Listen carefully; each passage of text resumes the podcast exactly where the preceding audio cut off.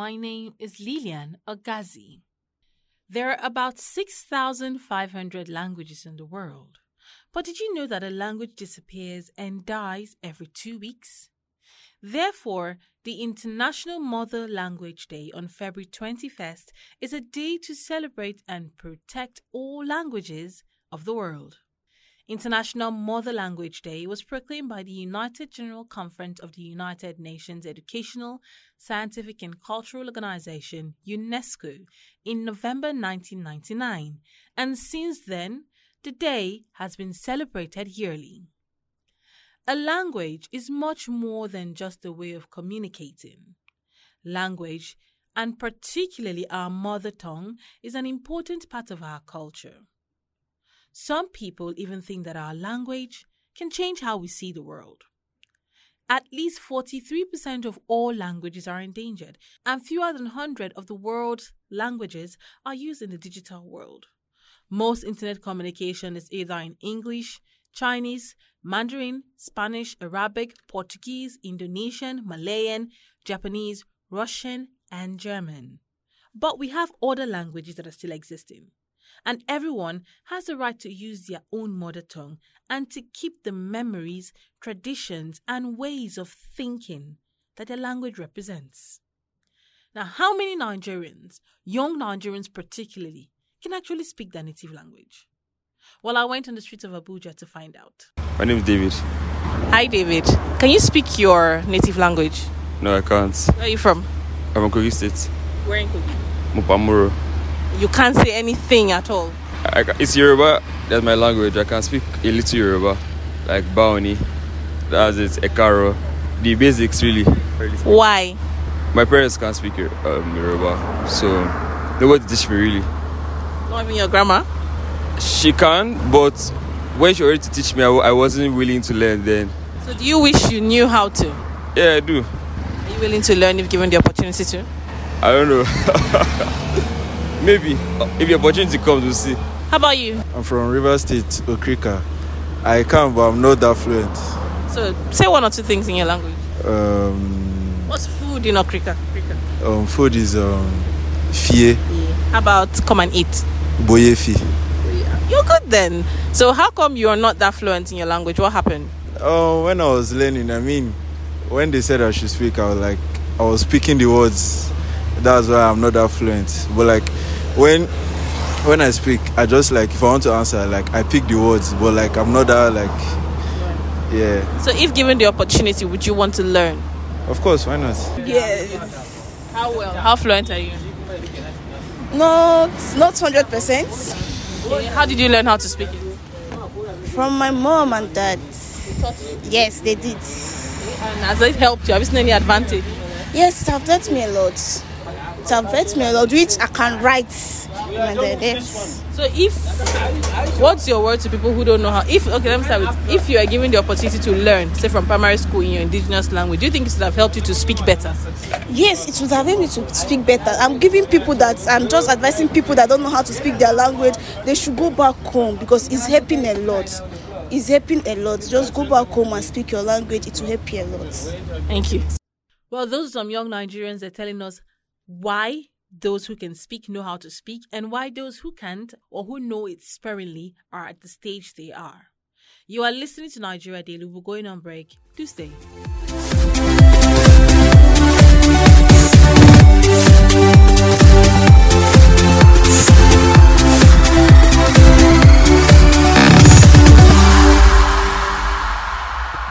It's enlightening. It's incisive. It's analytical. It's entertaining. It's educating. It's The Bearing, a podcast from Daily Trust addressing issues that have direct bearing in your life. Join us every week on www.dailytrust.com. Follow us on Facebook at facebook.com forward slash Daily Trust, on Twitter at twitter.com forward slash Daily Trust and on YouTube at youtube.com forward slash Daily Trust. To listen in, join us on Google Podcast, Apple Podcast, Spotify, and TuneIn Radio.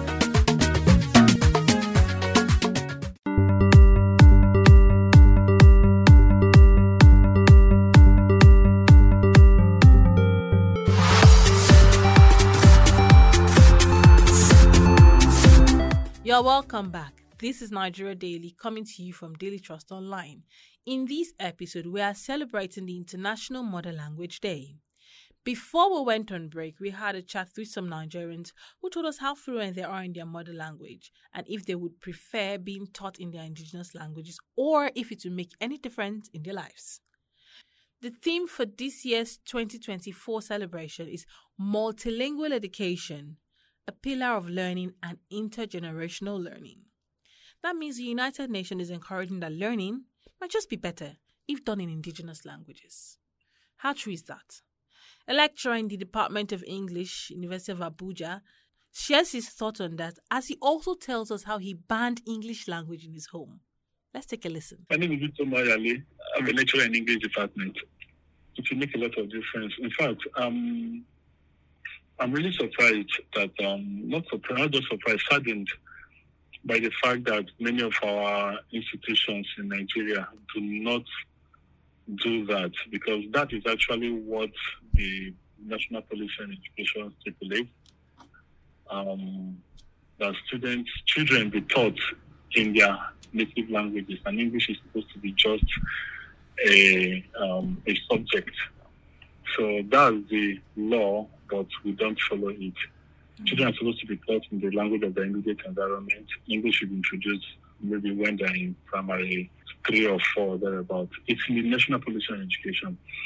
You know, it, it, it will make a lot of difference if children are taught in the indigenous languages because, one, for identity purposes, um, you are from a particular place, so understanding your language exposes you to your cultural practices, to the norms of, of your people. So you you lose your identity. And not knowing your language means your native language means you are shut out from everything contained in the language, mm. which is sad. All right, we see we spoke to a couple of you know Nigerians asking them if they could speak their language, and some of them blame their parents, saying that their parents don't even know how to speak. So who is there to teach them? What's your take on that? Do we is there a future for our languages with all of this? Um, if the trend continues, there is no future for our languages. But if it changes, then there is hope. Um, parents need to take drastic steps. I must confess that it is quite um, a lot of work to teach children um, their indigenous Nigerian languages now because of the um, um, domineering place of English. English is the language of instruction in almost all schools at all levels. Um, the language of the mass media, the language of the streets. You know, English is used everywhere. So for you to really teach your children your native language, you need to work hard to achieve that. For instance, I, I struggle with it at home. I have I have two kids, um, three. Um, uh, 14 years, 7 years, and 3, 4 years. And I have to, I have to ban speaking English in my house. Right. Yeah, I Oh. ban speaking English in my house. And- so if, if, they, if they speak English, I scold them. Has he helped? Oh yes, I, I, I, my son will come to me, uh, Daddy, I want to say Swanibo. So say it in Igbo. And then he will complain, he will keep on repeating himself, I will ignore him. He will go back to his mom, the mom will translate, he will come back, then I'll listen to him. Um, now he understands very well, but he doesn't speak well. Um, we keep at it. Sometimes when he knows that he comes to me, he, I'm not going to listen to him he's forced to say it however he could, however he can. Mm-hmm. Um, he's improving, really. He's improving. Um, right. Even bands, not just speaking with me alone, speaking among themselves. Oh, They should- yes, they shouldn't speak English among themselves. that was Dr. Uche Oyali, lecturer, Department of English, University of Abuja.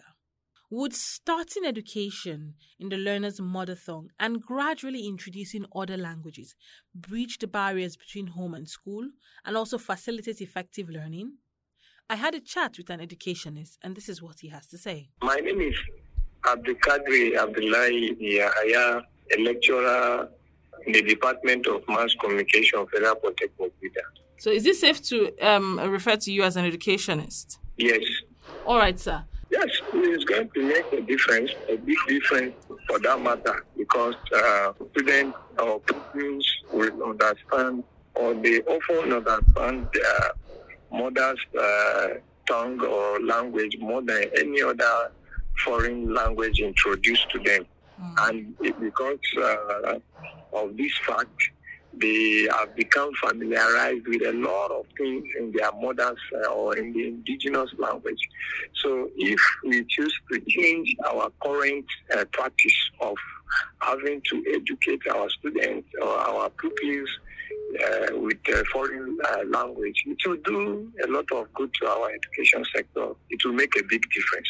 But there has to be a process or a procedure where those who are knowledgeable about uh, English language or whichever language of instruction that uh, we are dealing with officially should be the ones to handle uh, this. I mean, people who are vast in English language or the language of instruction that will now come around to interpret or translate uh, some of these things to the students or population so that it will make an informed impact.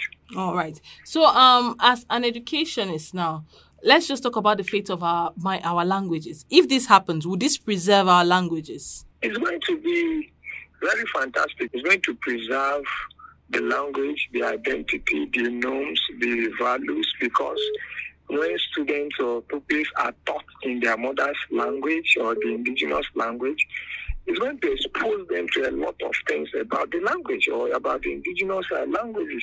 So uh, definitely, uh, when that is done or when that is uh, achieved, we are right there in terms of uh, cultural preservation, our identity, uh, preservation, the norms, the values will continue to come in. Right. And it will also uh, do away with cultural imperialism, which we seem to have imbibed or has, uh, we seem to have uh, uh, been involved in today. Okay, so in a country like Nigeria, where we have lots of languages, but we know that the three major languages are Igbo, Hausa, and Yoruba. If we were to start teaching in indigenous languages, definitely it is no knowledge that we're going to teach in the major languages. So, what is the fate of the minority languages? The minority language will not suffer anything because even before now, it is being practiced in places like northern Nigeria, where you have somebody like me uh, who schooled in this part of the country as a Nupe person. Uh, we grew up uh, uh, studying Hausa language in our uh, primary and secondary school days. So what is going to happen is that the dominant, the predominant language in that region will be the language that will be adopted for the uh, for the for the for the for the For learning. uh, for for the for learning. So it was practiced in the past, even though partially. We learned Hausa all through our primary school days, secondary school days. But but but didn't it affect your ability to speak Nupe, your own native language? Uh, as as you know, if the if we have this Hausa uh, in place, for instance, in the first place, other ones can give way, and uh, other one- it will give way to other languages to also come up. So mm-hmm. that will begin to learn them gradually, and as time goes on, every language may have uh, their own teachers that will be instructing students uh, here and there. That was Abdulkadir Abdullah Yahya, an educationist speaking. Nelson Mandela once said, If you talk to a man in a language he understands, that goes to his head. If you speak to him in his language, that goes to his heart. I hope we all make meaning of that. God bless Nigeria. And that wraps up the show for today. Thank you so much for listening. My name is Lilian Ogazi. Bye for now.